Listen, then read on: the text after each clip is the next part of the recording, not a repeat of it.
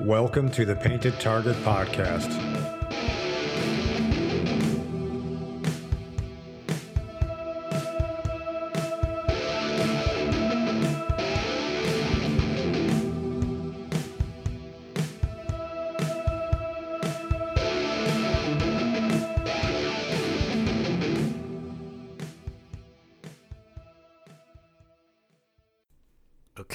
Episode 15, the Painted Target Podcast. I'm Jason at Aware Integrate on Twitter, awarenessintegrations.com. I'm here again with Nick. He's been on here a few times now, and he's a uh, biochemist, also an esoteric, what do we call it, student, uh, teacher, Certainly not learner. teacher. I don't, we're, I don't know, whatever we want to call it, whatever cool word. They'll come out with some new word in the you know new age community tomorrow. We'll just use that one. Um, you know what? A word that's come up before in uh, in the esoteric realm, I think, is probably a good one. Is wander. You know, you're Oh you're yeah, wandering through the various realms of truth, as you Yeah. want to call it. yep. Trying to find them. Yeah. So today's episode, we want to talk about. It's going to be a heavy one. We want to talk about the polarity of life and death, and actually.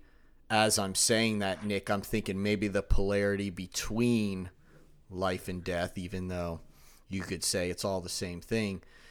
But I'm going to start off with a couple stories that kind of brought this forward. Us doing this is had a had a dog in my family that ended up having to be that was put down, and then there was another dog in my family that was put down. Now, have a dog wouldn't really consider myself a dog guy. I've only had one. Um, you know, I'm not as into it as some people are, but definitely animals are around, you know, part of my life.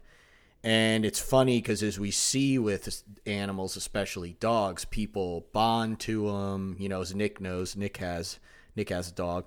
People bond to them. They're very important to them. They we can get into the whole conversation of you know man's best friend and you know I even had it happen today. It's like my dog wants nothing more than to just be around me 24/7, doesn't ask for shit. You know, all the all the you know beautiful stereotypes we say with um, animals. So obviously people have to put them down. It's not a happy time. But it was interesting because while this was happening to two different family members, a couple of them had young kids and they were asking the question, you know, they were asking it, Nick, without asking it, but they were essentially saying, what's the point? What's the point of, you could almost say, life, having this dog, having the good times, and then the dog does something wrong and it has to be put down, or the dog is old and something happened and it has to be put down. So one of them was describing it like, you know, these are younger kids. Um, the dog's here in the morning, everything's fine. Take it in for an appointment, it's not fine. The dog never comes home. And then you're sitting in your house with all these toys and all this stuff laying around, and you're like, you know, what the hell just happened? So it could apply to people too. Excuse me, obviously.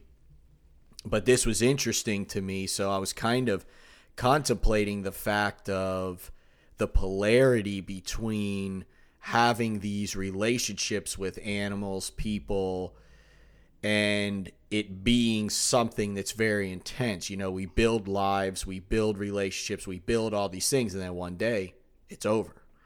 So it's an interesting dichotomy if you can look at it without being, you know, stuck in emotion because most people can't even go by a graveyard without feeling weird. You know, if you if you contemplate this without that emotional connection, it's extremely interesting. And then the next point I was going to make that ties into everything is I saw a picture and I'm sure people listening have probably seen this picture. I have no idea where it is, where to get it from.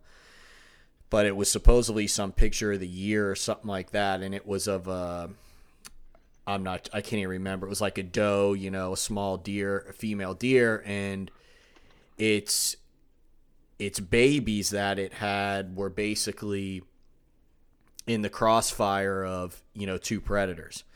So they were the predators were about to get him. I guess the animal, the mother jumped in the middle of the predators, and in this picture the animal is staring straight ahead while these two predators are literally licking her like just prepping because they're going to rip her apart.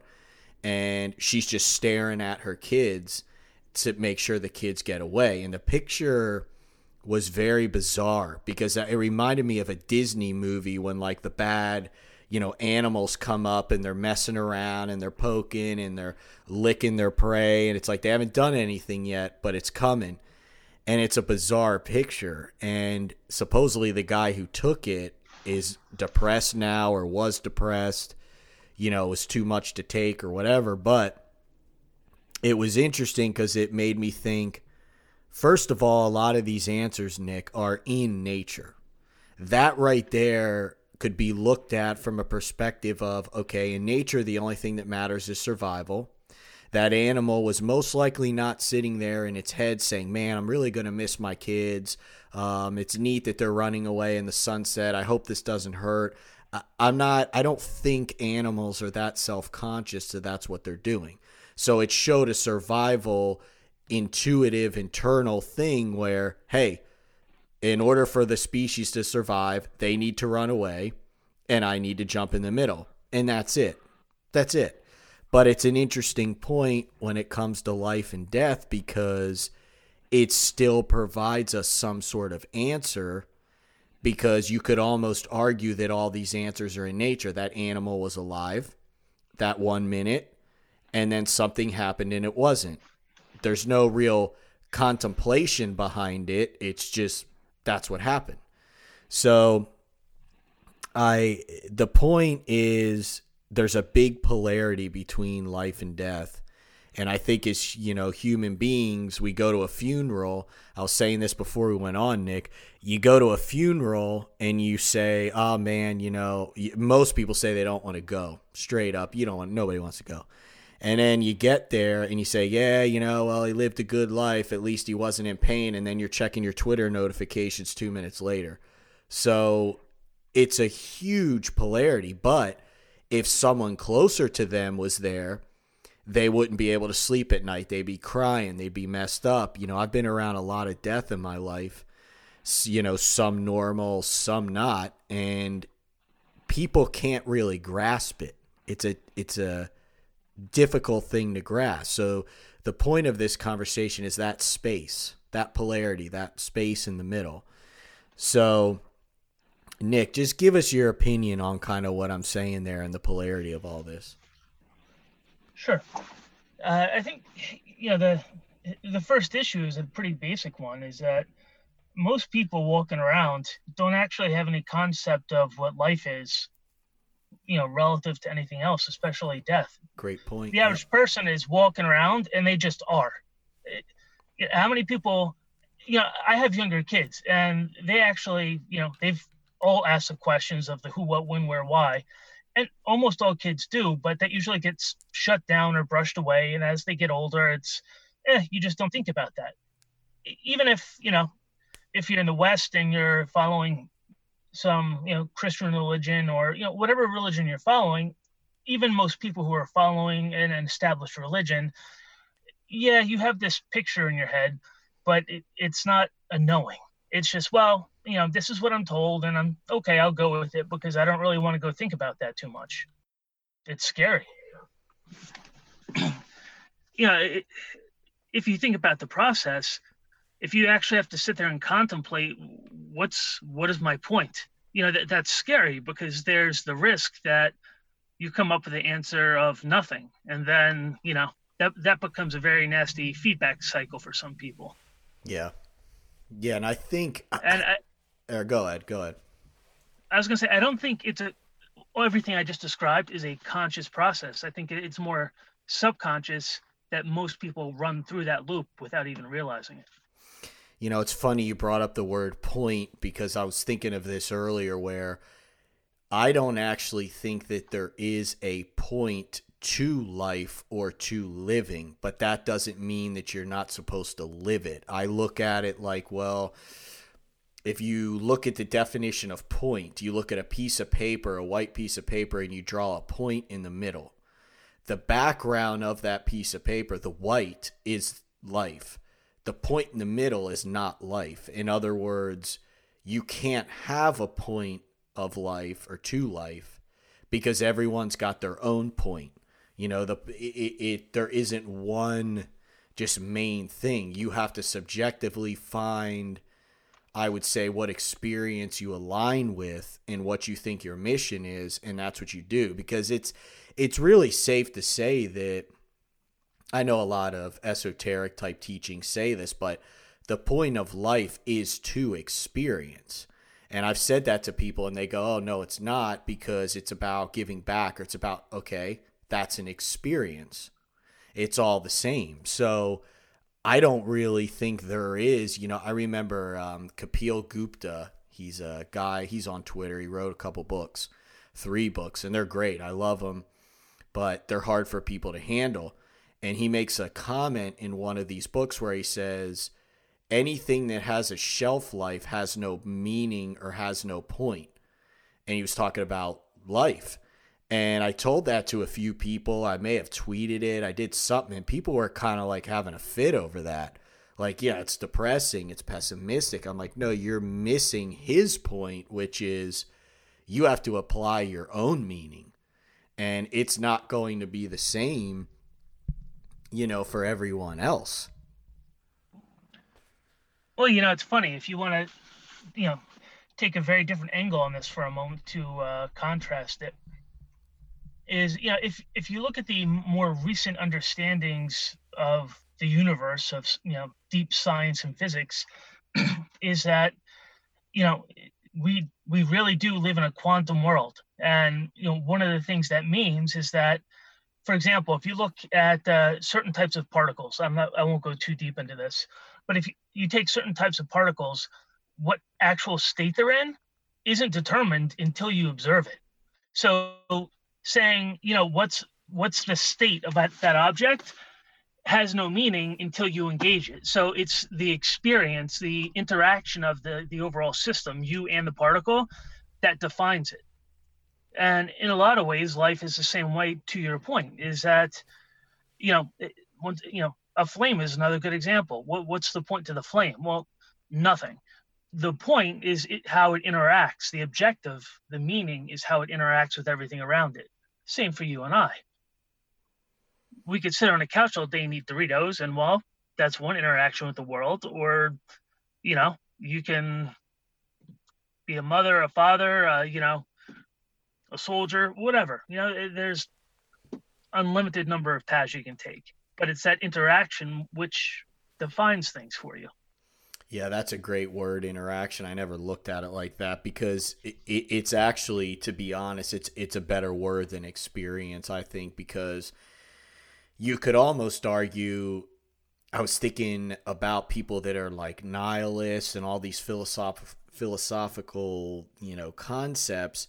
And it's actually kind of funny because they don't really make any sense. Because if you're on this planet, you know, this ties into interaction and experience if you're on this planet, you're here.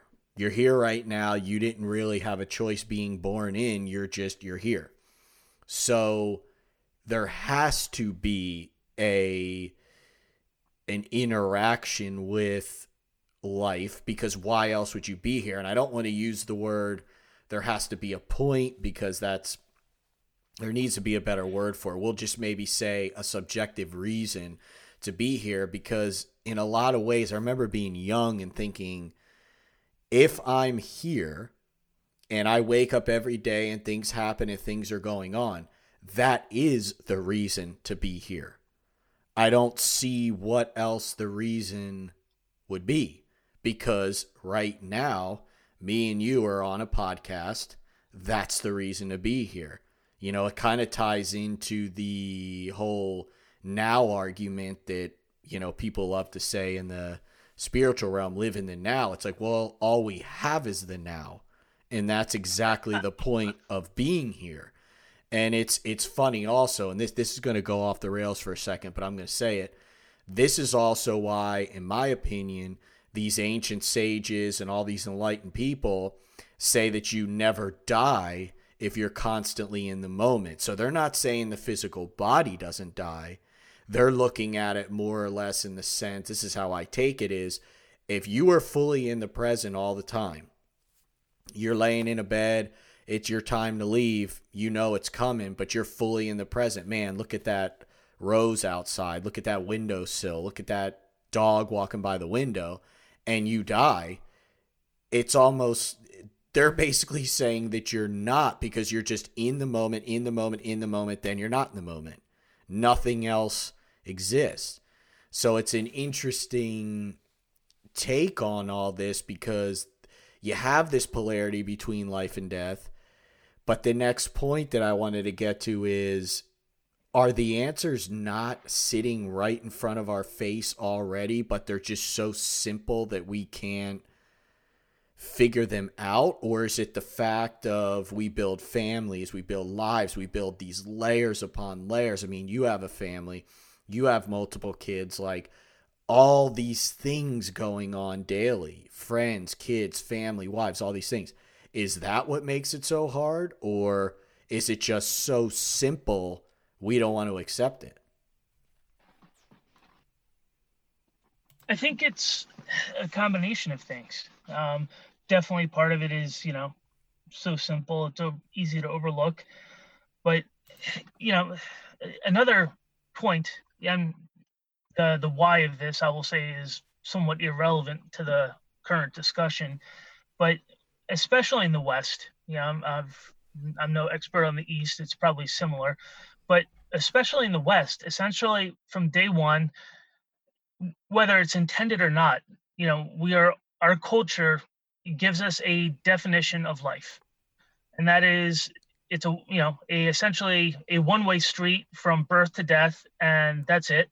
And yeah, okay, you know, depending on your uh, religious or spiritual beliefs, all right, I'm gonna go hang out in heaven or you know whatever nirvana, you know whatever works for you. But it's still this this strange, weird one-way trip, and you can't look at it too closely because if you do, you know, eh, eh, once again, I'm, this is not intended to attack any one uh, religious text or uh, belief system, but for most people, if you start delving into any of the major religious texts too much, it starts getting real murky and just causing more and more questions. You know, the answers are there, but not easily. So for most people, you know, even if you're sitting there with your uh, your priest or your religious guide next to you, it's a rough street for most to try to walk.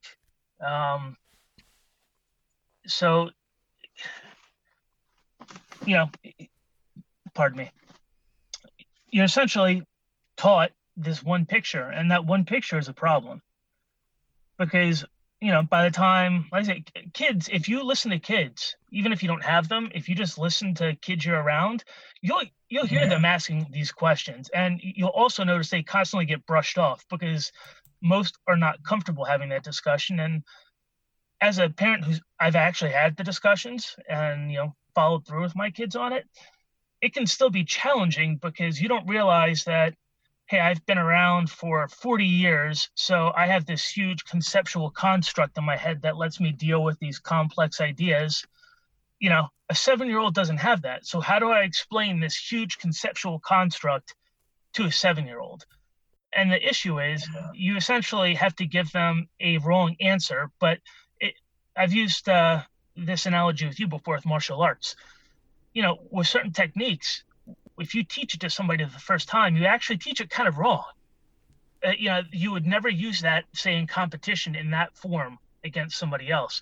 But to facilitate you learning it, since you don't have the larger construct yet, we're going to teach it to you like this. And once you have that basic movement, now we're going to adjust it to the more complex movement, which will make more sense. And that's it's hard. I, most people either aren't willing or you know don't have I mean, let's be blunt. Most people do not have the depth of, you know, it, it doesn't have to be answers, just the depth of personal exploration where they've delved into it themselves, where they can even have that conversation with a child. Yeah, that's it. And, and it kind of ties back into what you were saying about most people don't know how to live, so that's why death is such a scary thing. And I can I can remember multiple times in my life asking the question of why and all this, but I can also remember being young and not into any of this stuff real real young. And I remember thinking I'm not going to care about death because at that point it's just not going to matter. And what I was indirectly saying to myself was I'm going to live a life to where there's really nothing left on the table you know it's like a lot of a lot of people would say that in my old line of work kind of like hey man if i hit 70 75 i'm jumping off a bridge because like i, I don't want to deal with i don't want to deal with you know old age and all that. But i mean nowadays obviously it's a whole other conversation. You can be that age and still be in relatively good shape and all that. But the point is um I can remember asking those questions and thinking, man, it's actually really simple but there's these pieces that hold us back from it being so simple. So one thing that keeps popping in my head and this this will be a good I mean we kind of just touched on it, but it's a good question to put towards you because you have a family and you have, you know, multiple layers to we'll say your you know, daily life and social structure. And what because there's going to be people listening to this where they're thinking okay that that's all well and good but you still have these lives. You still have these people. You still have all this stuff going on. And what is the point if it just you die and all it, would one day whenever it is. It's like the story i told you offline a little while ago. When i went by that one graveyard it was like a veterans graveyard and there was all these um basically stones next to each other, and they were all husband and wife veterans and usually both of them were veterans and I this was early on before I really hit went down this path and I can remember thinking the same thing. What the hell is the point? These people built 60 year lives together did everything together you know most likely obviously it's not all pretty but you know did all this stuff together and then they're sitting here in a box I mean, that is that's some polarity. That is a big thing. So it took me a few years after that to finally find my answer. But when I talk about all these layers, the family, the friends, the life, the pictures, that now it's social media, you know, these this just world that we build. How is how is someone supposed to deal with death with all that stuff? You know, I think the key to that comes back to something we've talked about before, which is do you have an external focus or an internal focus? If you have an external focus, I'm sure there's a way, but I don't general I don't really see a way that you can really answer the question of death if you're externally focused. Because from my perspective you're always going to run into the, the nihilist issue. There's no goddamn point. Screw it all. Whereas if you're focused internally, if you define yourself by your internal state, not what's being fed to you by the world, whether it's TV, Twitter, your neighbor bitching about some politics or whatever, or, you know, something at work that's driving you nuts. I mean, if you don't let that define you, if that's, if that's, think of it as a river. You know, when you're swimming through that water, you don't see yourself as a river. So whether it's clean or dirty, doesn't infect your internal state. The, the water could be, you know, like like Georgia River, you know, brown mud water, and uh, it doesn't change your internal state. You are you. You know, that's somebody who looks inward versus somebody who looks outward. You know, it would be like a hypochondriac swimming in that same water. Oh my God, like I'm going to scrub my skin off because, you know, now I'm just as dirty as that river was. So, you know, looking externally like that, you know, it's challenging at best to find an answer. But if you're focused internally, I think it's very different because all those you know, confusing uh, signals, you know, conflicting, you know, this that constantly changing, it's all there no matter what. But it's it's noise that you choose to engage as you see fit, or as you know, in your case, as you pointed out, in my situation, is essentially necessary. You know, I have to deal with certain things to keep the family going, whether it's, you know, making sure the finances are taken care of or somebody's where they need to be or you know maintaining my relationship with my wife the whole nine yards. But from the internal standpoint you know you're, you're the eye of the hurricane. So you know yes you're always going to have that chaos spinning around you sometimes more than others. And uh you know to push that analogy a little bit you know a hurricane will shed its eye wall normally it's that picture of that crystal clear center. And sometimes the eye wall changes, and when that happens, the center kind of gets cloudy too. And we all go through phases like that. You and I were talking about that the other day. Like the last couple weeks, for you know, I think both of us and some other people we know were all just like, dude, I just kind of had to take a step back and just kind of recenter myself. It just seemed yeah. like there was a lot of, you know, a lot of people reporting that too this month.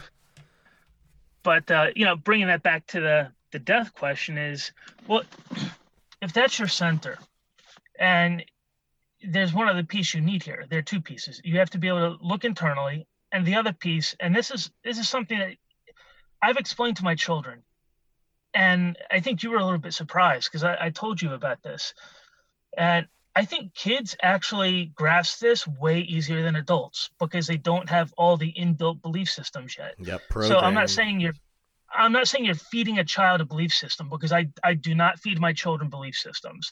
I give them information and I say, you need to think about this, ask all the questions you want. We can talk about it anytime, but you need to come up with an answer that works for you. You may not agree with me, but you need to come up with an answer that, and you may agree with me, but it's got to be your answer. So, you know, from that, what I explain to them to help them get that answer, besides the internal state, is that, and I, I don't use these words, but the concept I explain to them is that stasis is death. So, you know, think about it is, you know, if you don't have oxygen reacting with the heat of the wick, the candle doesn't burn. There's no light, there's no flame, there's nothing. You have to be running that reaction. Um, you know, you, see this in, in thermodynamics um, in science, engineering. I mean, it's how your engine works. It's how life works. If you don't have a reaction going from point A to point B, you don't have life. Uh, nothing happens. So, you know, one uh, one phrase that people have potentially heard that they'll be familiar with is heat death. So, you know, people ask the question, how does the universe end, right? And there's different theories on how it can end. And one way is that everything just keeps spreading out until there's no energy left to run any reactions of any sort, whether it be a star or a single, a single cell organism. And at that point, when there are zero reaction in a system, it's heat death. There is no possible form of anything. It's absolute stillness, you know, throughout all existence. Yeah, a, a, less extreme version is absolute zero. If you chill something to absolute zero, um, nothing moves, not even individual atoms um, they are absolutely standing still. There's there's no energy there, so you, you they can't react. You have nothing. You don't have life. Life is reaction, and whenever you have a reaction, you have, you know, you, if somebody really wants to be a pain here, they can point out some exceptions. But generally speaking, you have to have a beginning and you have to have an ending. Mm-hmm. So when you when you have a reaction, the point of the reaction is the reaction. I, I, that sounds circular, but if you think about it, what's the point of the flame? The point of the flame was to have the flame. Maybe you wanted it for light. Maybe you wanted to use it to start another fire. But still, the reason you lit it was because you wanted that flame there. You know, so that flame's purpose is to simply exist. Now, if you think about it from that perspective, imagine each of us was our own, you know, source, our own supreme being, and we created our own little universe with our, you know, our own little people in them. Well, what's their point? Well, their point is simply to exist because when we created them, maybe I wanted to try some scenario out or see what happens. So, literally, their point is simply to exist and generate experience because when I created this little universe, for whatever reason, I wanted to see it. As silly as it sounds, it's no different than lighting the flame of a candle its point is simply to be there as the flame. It will have a beginning and it will have an end. Yeah, and it's it goes back to the word you said, cyclic, where it's also a big argument. Well, it's not an argument, but a big discussion just in duality, you know, good, bad, up and down, hot, cold in general, where it's so simple, but if you didn't have heat, you wouldn't know what cold was. If you were never cold, you wouldn't care about heat. So it it goes back into life in the sense of there's going to be goods, there's going to be bad, there's going to be up and down. That's life and then eventually it ends. But that is the point in itself. I remember somebody wrote, it could have been a philosopher, it could have been just some guy I was reading, you know, the only reason why life has any substance is because of death. If you didn't think that life was ever going to end, you wouldn't treat it as serious. It's the same thing with like a school project. It's due in three weeks. You do it the night before. You know, it's we don't take things serious without it. And it's almost like whoever you want to call him, God, the creator, source, whoever, it's almost like he said, well, you know, these people aren't going to get it unless I unless I throw this in there. But once again, it ties into this is what I wanted to get into next is nature. So Oh, I can't remember where I read it. You know, this is a problem, Nick. I read so much, I can't remember where I'm, I'm reading half of this stuff. But the where did he he he said something? I think it was a philosopher. He's basically like, you know, look, you don't see trees and and you know stuff in the forest being very being very oh, I can't think of the word like a tree falls, it falls. A tree next to it falls. Eh, maybe the one next to it doesn't fall. Things are just kind of happening. They're just kind of going the way they go. They're not very proficient, at least on the outside. And it made me think, you know, that's just how it is. A tree, I've written about this before. If you're sitting in your house, you know, like me in the middle of the woods, and I'm having bad day, I don't know, a fight with a lady, something like that you think that tree out in the woods gives a shit that I'm having that fight? The point is, they're simply just being. And that is life. That's what they do. And you can go into nature, as you know, you said this the other day, and it's an automatic restart. You know, I went outside today. It's been some weird weather up here on the mountain, and I mean, I'm blown away by it. You walk through the woods for two minutes and you go, oh, okay, there's the answers to, there's basically every answer to life sitting right here if you could see it. I mean, if you could see it, it's there. Trees are dead, trees are alive. Some fall, the ones that die, the animals use it, the ground uses it, then another one grows. You know, it's like I, I picture this analogy of I saw this once driving by um, a graveyard somebody was buried there and right at the foot or on top i don't know what it was a tree grew. And i remember thinking if that's not the biggest piece of symbolism you've ever seen in your life where someone's buried in the ground and then something alive comes out i mean once again nature. So it seems that the biggest problem we have is more or less egoic because we're so concerned about the me not the i we're concerned about the story me made and the people around me that we can't let go of it. But if you let go of that and you look at everything for what it is, it kind of seems like the answers are there because na- nature isn't a cycle. And it's like what happens when you drive home at night and you kill 3,000 bugs on your windshield? You know, you're killing you're killing stuff. Why aren't you crying about that? So that's why I thought this conversation is interesting, is because there's such a big space between, oh, there's a cockroach on the ground, I'm going to kill it. But then I go, I get bad news for someone in my family and I can't move for three days. It's like, yeah, but life is life and death is death. So the only part that I can see that kind of messes all of this up is just the ego. It's the me. It's us thinking that we're special. We have too much self con. We know we know too much. We're very self conscious. So we're these people or these animals that know we're alive, know we're thinking. We can think about thinking, and we know we're going to die. And it adds this huge space of polarity.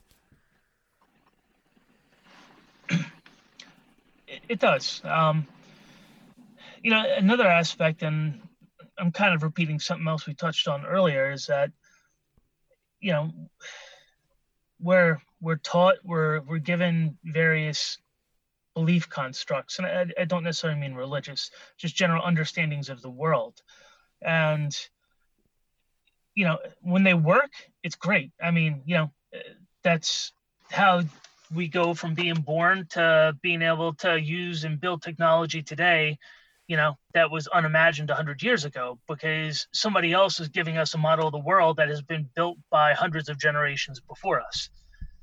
The problem is that if there is error in that model trying to undo that is extremely difficult and it can lead lead you to crash if you can't figure out personally how to adjust your model of the world. Um, an example of that could be you know the the basic physics everybody learns in elementary school and high school like you know newtonian physics. I have a catapult that has a rock and i can calculate how far that goes. Well if you try to use the same physics to send a rocket to the moon or to mars you'll completely miss because that physics is actually an approximation and it, it works in our everyday life sitting here on the earth. Um, for all intents and purposes, it's dead on. But when you start going to other frames of reference, other energy levels, and I, don't mean esoteric, I just mean literal energy, you know, speed, velocity, energies involved. Um, it's not nearly as accurate as you'd like to think. So, you know, I try to send a probe to the to Mars, and the thing freaking misses, and I'm losing my mind. Oh my God, what happened? You know, it's a A and B aren't matching up anymore because I can calculate my catapult, but my rocket doesn't work. What's going on? You know, that's that's a literal case of well, I have to adjust my literal physical model and figure it out. You can do the same thing with this. You know, once again, you, you think of the the Western model we all grow up with. I won't go through that whole thing again. One place that some Eastern philosophies definitely have slightly better models, I'll say, is to your point, stepping on a cockroach versus, you know, finding out your dog has cancer or, you know, a, a loved one in your family is, you know, passes unexpectedly. Is, you know, certain aspects of Eastern cultures, to a degree, they look at them all the same, that it is all life. So, you know, and they recognize that all life has value. So, yes, they're going to crush the cockroach when they see it because they don't want disease spread amongst their family or their their home or their office or whatever. But it's not a senseless death. Yes it had a purpose and people may not walk around unless you know you're a jainist you know follower but you know even people who have this of awareness aren't walking around saying thank you cockroach for your contribution to the world. But that does exist in in their mental model of the world whether they're consciously thinking or not you know, and you do see it to some degree in the West very rarely. I, I know several people who hunt, and I actually know two of them when they mm. hunt. I, I don't think they would, you know, there are very few people they would probably ever acknowledge this to, but eh, I wouldn't call it something like a Christian type prayer, but you know, eh, they eat what they hunt. They don't hunt for pure sport you know, but they, they thank the animal for what it gave them. You know, they're acknowledging the value of that life force. And yes, that they took it, but that comes back to, you know, stasis is death. Everything about existence is a reaction, a transition from point A to point B. And everything in that transition plays a role as either um, being consumed or consuming something whether you're talking about a chemical reaction or mm-hmm. a, a, tiger and its prey in the jungle. It, it's more or less the exact same thing. So you're driving your car down the road. Well, in this case, you know, sorry, the bugs on the windshield, you know, they're being consumed by, you know, your reaction of driving the car. It's, you, know, you, can, you can take it all the way down as, you know, you're a hunter you kill the deer you're gonna take it home and eat it okay you know that's where I, I, think it probably gets a little more difficult for some people to conceptualize because it can be the exact same action but what's internal your internal state is what makes the difference you know, to use the hunting example, the guy who's like, yeah, you know, hey, I just killed the deer and I got this massive rack and it's just a chunk of meat. Who cares? That's one internal state versus the other who is, yes, uh, uh, you know, I, I like the rack. I will probably put it on my wall. I can appreciate that. But, you know, thank you for giving your life. You know, you played a role here and I played my role. I, I did take your life. I acknowledge that. And I will honor that by, you know, making good use of you as the resource you are. Beating myself, donating the meat, whatever.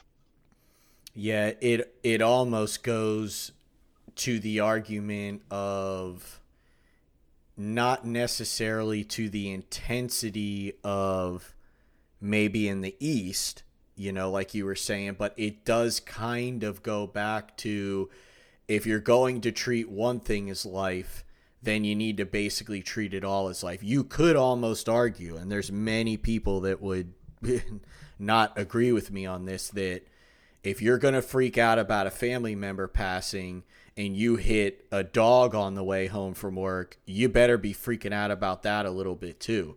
Because in theory, as you said, oh, it's not the same. Well, it kind of is the same because one thing was alive and now it's not. And hunting is a good example because, you know, I hunt and I don't do it as much anymore just because of the um, just because of the area around here. You have to be pretty specific. But, you know, I hunt with the bow and it took me years to get my first animal because it's extremely difficult with the bow. But I remember thinking the whole time because I had some people I hunted with that were I wouldn't say that they were just sport. They were very much about the meat and they ate it all year and all this. But they may, you know, some may take shots that weren't the best shots, which could hurt the animal. And I had one situation once where the animal heard me, took the shot, didn't kill the animal, but I know it hurt the animal, and I didn't like that. I remember thinking, you know, I'm not going to be the type of hunter that's doing it for like selfies and freaking social media. Like, I just don't understand that. You're out there and you're harvesting the animal to eat. And the first pig that I ever got, I remember getting the animal and I gave the meat to basically everyone I knew. I remember my, um, you know, nieces and nephews were eating it, and I just felt it felt good because hey, you're you know you're providing for families, even though you can go to the store. But where do you think the store gets it from?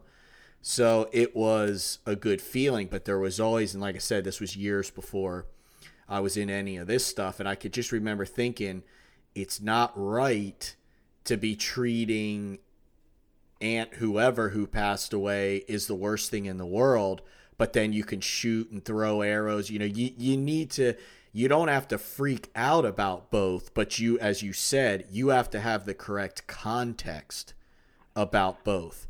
And if you're a hunter, let's say, and your context is I'm trying to eat and live and I respect this animal, that even in the esoteric teachings, they say, okay, that's okay, your context.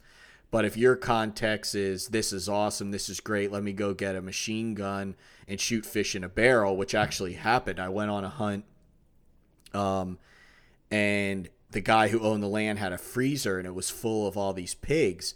And I said, What's the deal with that? And he goes, Oh, some guys, literally, these were just big money guys, came by, shot a bunch of animals, didn't want to eat them. You know, I can remember thinking that is the most jacked up thing I've ever heard in my life. And it's, it's really that's those are weak men because you're just oh, yeah. trying to prove that you could pull a trigger, which anybody can pull a trigger. But the point is, is it ha- like you said there has to be some sort of context for death itself if you're able to step on a ant and feel nothing but then when you get a bad phone call you feel all this stuff so you really don't know anything about life or death is the way that i would take that well you know i was kind of long-winded and rambling there before but I, I think you boiled it down to one word and that is respect. There are two aspects here. One is respect for life, but you know, sometimes you're the windshield, sometimes you're the bug. you never know which one you're going to be. Uh, in you know, granted, as human beings, more often than not, we will be the windshield, but it is still entirely possible for any of us to be the bug at any given moment on any given day. and you'll never see it coming. so just that general respect for life is yes, I'm I'm going to get rid of the ants when they try to invade my house in the spring. But it's not, you know, oh my god, I have to go poison every little insect I see. You know, like some people, I'm like, dude, you're turning your house into a toxic waste dump. What are you doing? Yeah. Uh, you know, like clean up, don't leave food crumbs, and do what you need to do. But you know, only to get to your objective of I need a clean house that's not infested with ants, um, or you know, whatever it may be. Um, I'm going fishing. Okay. I mean, you know, and that not to get too far afield here, but fishing is actually an interesting one. And there's I've noticed there's actually been discussion about it um, going on for the last year or two. Is catch a, uh, excuse me catch and release in most not in all cases in most cases in fishing is some huge percent of the fish die just due to the damage done to them so if you it, it's interesting it's an interesting problem that if popular culture, at least in the West, oh well, you know, it's the fish is on the hook. You take it off, you throw it back, and you know nobody's worse for the wear, right? You know that that's the sentiment anyway.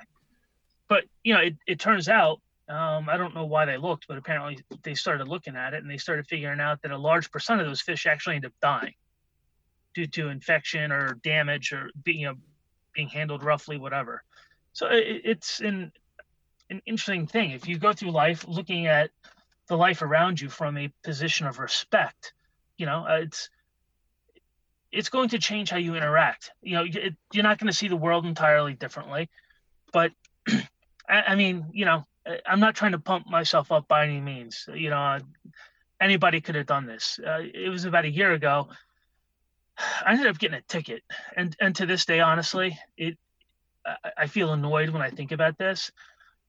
Um I was actually on my way to work going through a crazy intersection and there was a freaking kitten in the middle middle of the intersection just kind of running a few feet each way because it was you know didn't know what to do and was trying not to get run over i put my flashes over and on and just pulled into the middle, middle of the intersection and stopped my car and then you know got out and grabbed the kitten but uh, a, a, cop was sitting across the street watching the whole thing and ended up giving me a, a ticket for uh, well it wasn't reckless driving but for whatever and it was not cheap wow. And I was like, dude, I'm like, I, am like, you saw what I was doing. I'm He's like, like a yeah. good Samaritan. He's like, you you could have you could have caused a major accident, gotten yourself killed. I'm like, I just stopped talking at that point because it, it, wasn't. Yeah, there's no point. Well, for me. Yeah. So I'm like, meanwhile, you know, I got this little kitten on my seat that just pissed all over it because you know it's still losing its mind. It doesn't know what's going on, and I'm just like, okay, I'm like, and you know, like I'm, it's trying to get out because it, you know, it still, I don't know, it probably thinks I was gonna eat it or something. It's losing its mind. Yeah. Uh, yeah. But just I, from that perspective, I'm sorry. Go ahead. No, I just I remember a few times when I've been out driving through the mountains and you'll see animal like turtles or something trying to cross the road. And it's like, you know, what do you it's just the right thing to do. You know, you don't have to be some tree hugging, you know, freak, but it's like, come on, you know, things that's just just another version of kind of giving back to the universe. You know, I think dudes get get kind of the ego involved and you know, obviously everyone's an alpha nowadays or they at least think they are. and they can't, you know, do this stuff they don't like it or who cares. I, I mean, I, I've been with buddies before, same thing. You know, they'll see something run across the road and oh, who cares? Us, but you know, th- this is just it's like we're saying this is just things that are the it's just the right thing to do you know, you don't have to get all spiritual and esoteric to know that everything is connected in some way. So if you're the guy that's always running the turtle over, running the cat over, I think one day it's going to come back to you. I think that's pretty safe to say that something's going to come back your way. And what's the point? You know, especially with animals that really, most of them don't want anything, you know, they're not trying to do anything bad to you, at least the normal ones. So, you know, it's an interesting topic because it I feel like in nature it's very simple. I feel like it's very obvious. I think it's cyclic. I think that the animals know. And you know, that's another point I was going to bring up is sometimes I feel like animals are the, you know, ultimate initiates because on one hand, you say, okay, it's survival. Like with the one with the picture of the deer being attacked for her kids, and you say, okay, well, it's survival. I mean, it's in their genes. It actually makes sense. I mean, they they have to keep the herd going, and if one person can go down, so two can live. That's you know to keep the species going. Very simple. Very, you know, very scientific in a way. That's how they would study it. But then sometimes I think, well, maybe these animals know some stuff we don't know. Because the way that they deal with things in nature are very straight to the point. It's how we would deal with them if we weren't full of emotion and intellect. You know, I, I there's a I think it's a stoic quote, but you could see it just on the freaking TV. You know, a deer runs away from its prey in the minute or from the predator, and the minute the predator's out of sight, they just go back to eating. They're not still thinking about what just happened. And it, it's interesting because that's how we should be living our lives, but we don't. We do the exact opposite. I remember seeing some show about the Himalayas or some, I, I don't know what it's about, but this, an animal had a young animal behind it. It was walking across some stream or something like that. And they were walking. The small animal fell in the stream wiped away. There's no way it lived. The water was moving too fast. The animal looked back, saw that it was gone, and went back to eating grass. And you don't look at that as some, you know, what the hell animals are stupid. No, I think they are I think they know some things we don't know. And they know that there's no point to hang on to things. They know that death is what it is. And we see it in nature all the time. So you know that that's kind of the other angle to this is you know I I think nature quote unquote knows. I think the animals know, and even though we're a part of it, we don't seem to know a damn thing. But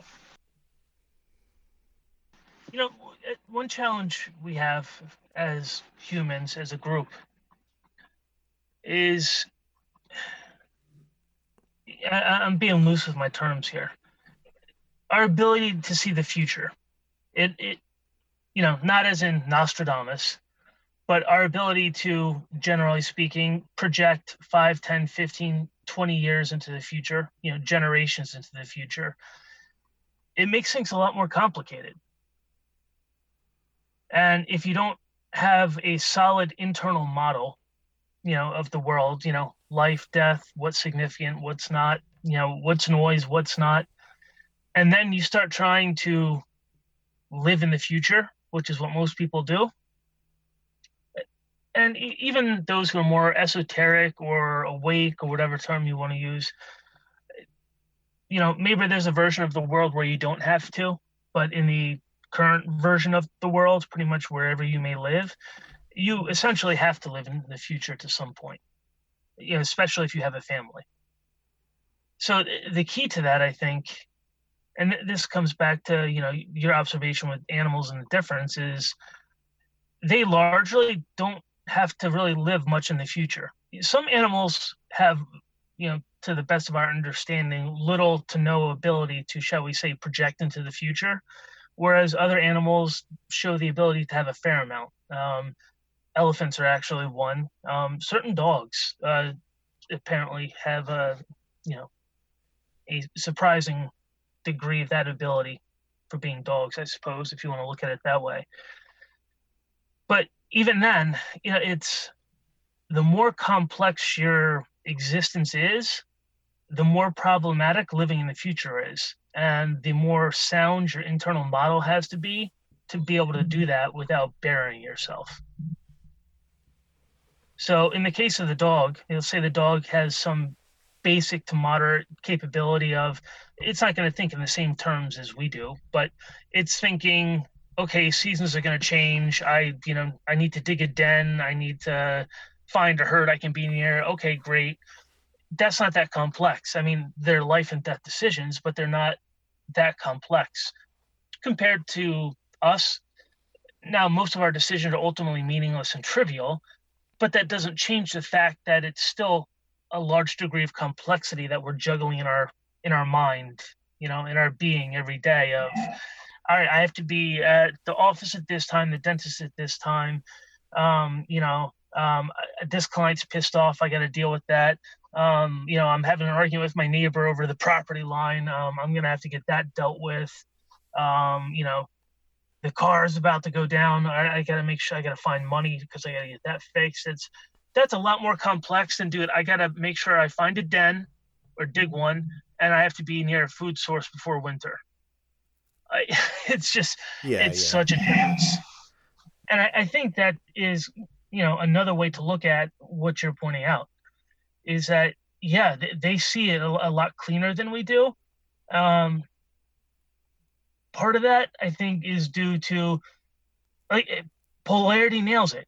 Um, you know humanity's what do you call it ability skill to project into the future in the way we do which the world we live in if you don't realize it you know your car your cell phone your house planes trains bus roads sanitation every almost every single aspect of your life exists because humanity essentially lives in the future in their head. Because all the stuff you learned in school it took hundreds or thousands of years for you know all your ancestors to learn and then to compress it and pass it on time and time again until here you are. But it's a double-edged sword. It's polarity. So the positive, we'll say positive and negative respectively. The positive side of that polarity is that you can take countless lessons from countless numbers of people and essentially compress them into one set of knowledge and pass essentially the knowledge of hundreds or thousands of generations onto a single individual. Uh, if you think of the actual power of that, that we take for absolute granted and have no real you know acknowledgement of it's really kind of astounding but the the flip side to that is that that very easily and very often entirely disconnects you from the present which now that immediately leads you into that nasty little loop of what's the point? Because if you have no awareness of your present and it doesn't have a significance to you there you know. There is there no is, point yeah. Right. Yeah. To say I'm just going to collect knowledge and pass it on, well, uh, you know, for most people, there's no point in that. Yeah, I think I think our survival has shifted to more of like a production thing. It's I can't sit still, which is driven by an old school survival mechanism, but it's turned into an easy version of productivity. You know, it, it's it's kind of spun into something else. I mean, I think we all have a fear of death, but I think that we kind of look at it the wrong way because I, I remember I went on kind of a deep dive. Um, and I don't think I ever even put it out there, but I wrote some long thing about life and death after my grandfather had passed. And I was I was kind of starting this path and I was already like, you know, hundreds of books down. I was really going in it. And I bought this one book and I can't remember the name of it, but basically the person was an investigative journalist, not religious, not spiritual, basically didn't care at all about any of that stuff. And just said, I'm basically going to take all the facts and all the data that's out there of these people that are reporting um, near death experiences, out of body experiences. Pretty much they were all or reincarnation stuff where kids are being born and they're like, "Oh, I was a World War II pilot," and people are like, "What the hell?" And then they take them, and then they jump on a boat, take them overseas, and they pick the exact place where a guy with their same name or whatever died. You know, like basically, and then stuff in the hospitals where people are pronounced dead and they remember what people have said, you know, after they were dead, or they can see the serial number on the drill that was used to cut them open. So basically, it's just, I feel like the emotional people or the religious or the or the fully spiritual would say, "Oh, it means this." But the bottom line of what it means is we don't know everything.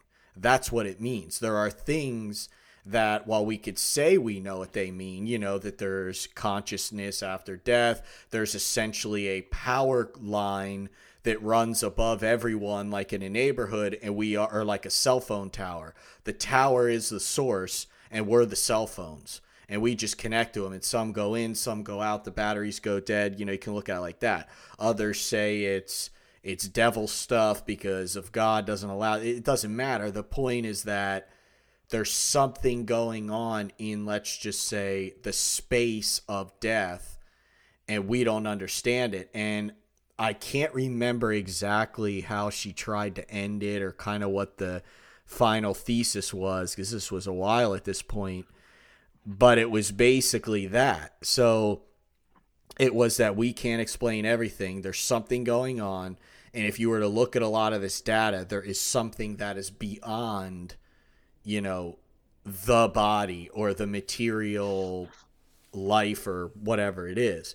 So my kind of you know, to kind of sum this up is I feel like my view on life is if you aren't in death is if you aren't living it properly, you will be afraid of death. And I've had my my things with death if you want to call it that. You know, worries this and that. Some that I've talked about with you guys and all this back back when a little bit. And everyone has it but it's one of those situations where in kind of the end goal of it all if that's how you would say it is i think that there's something more going on but i also kind of think that it won't really matter once you hit that point. I kind of think of hawkins where you know he would kind of make those comments like well you know if you're here you're here if you're not supposed to be here, you're not supposed to be here. So just go already. You know, he was funny. He just he just said it straight out.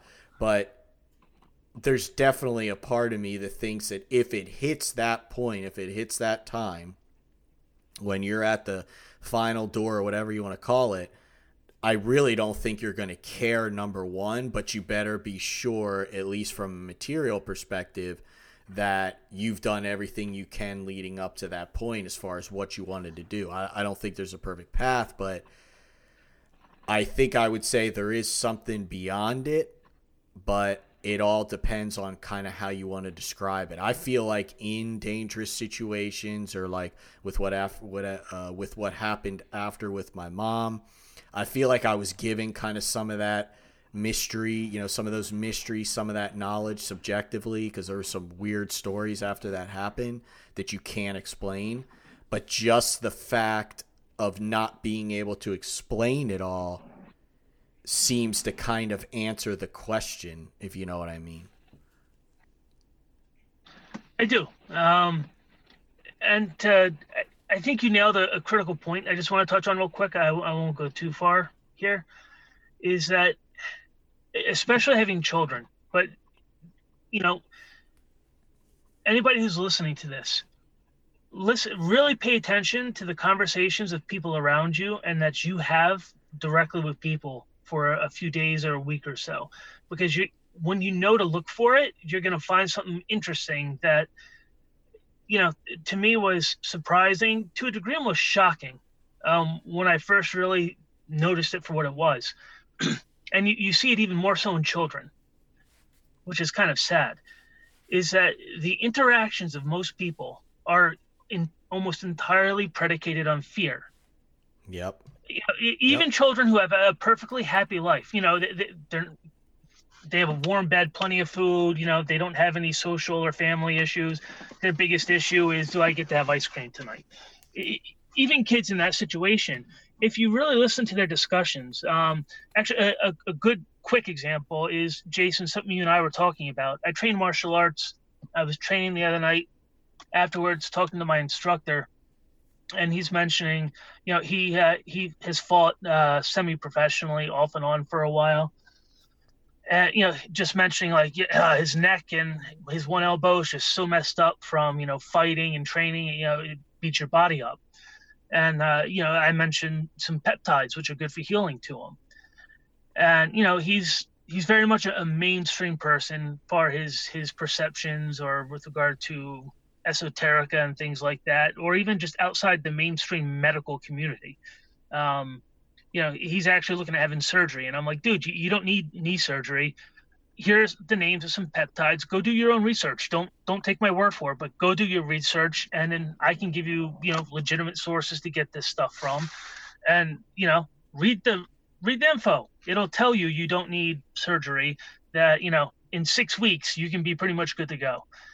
And just his response was one based on fear. Like, no, nah, nah, man. He's like, you know, that sounds too much like like steroids or something. And he's like, that, that I don't know. That just doesn't sound right. That my doctor's not telling me that if that's if it's that good.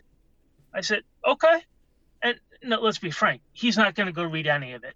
His response no. was purely based in fear, and that's fine. That that's his choice, and I dropped it. I'm I'm not going to proselytize to him.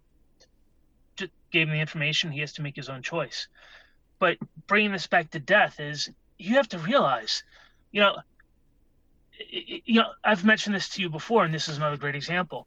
Um, you know, if I'm just feeling burnt or if I just need to kind of, you know, regroup, I take a walk in the dark in the woods, me and my dog. And we don't use any lights. It's just much more peaceful without any light. You know, you give yourself three or four minutes, as you well know, and you can see perfectly fine in the dark, even in the middle of the woods.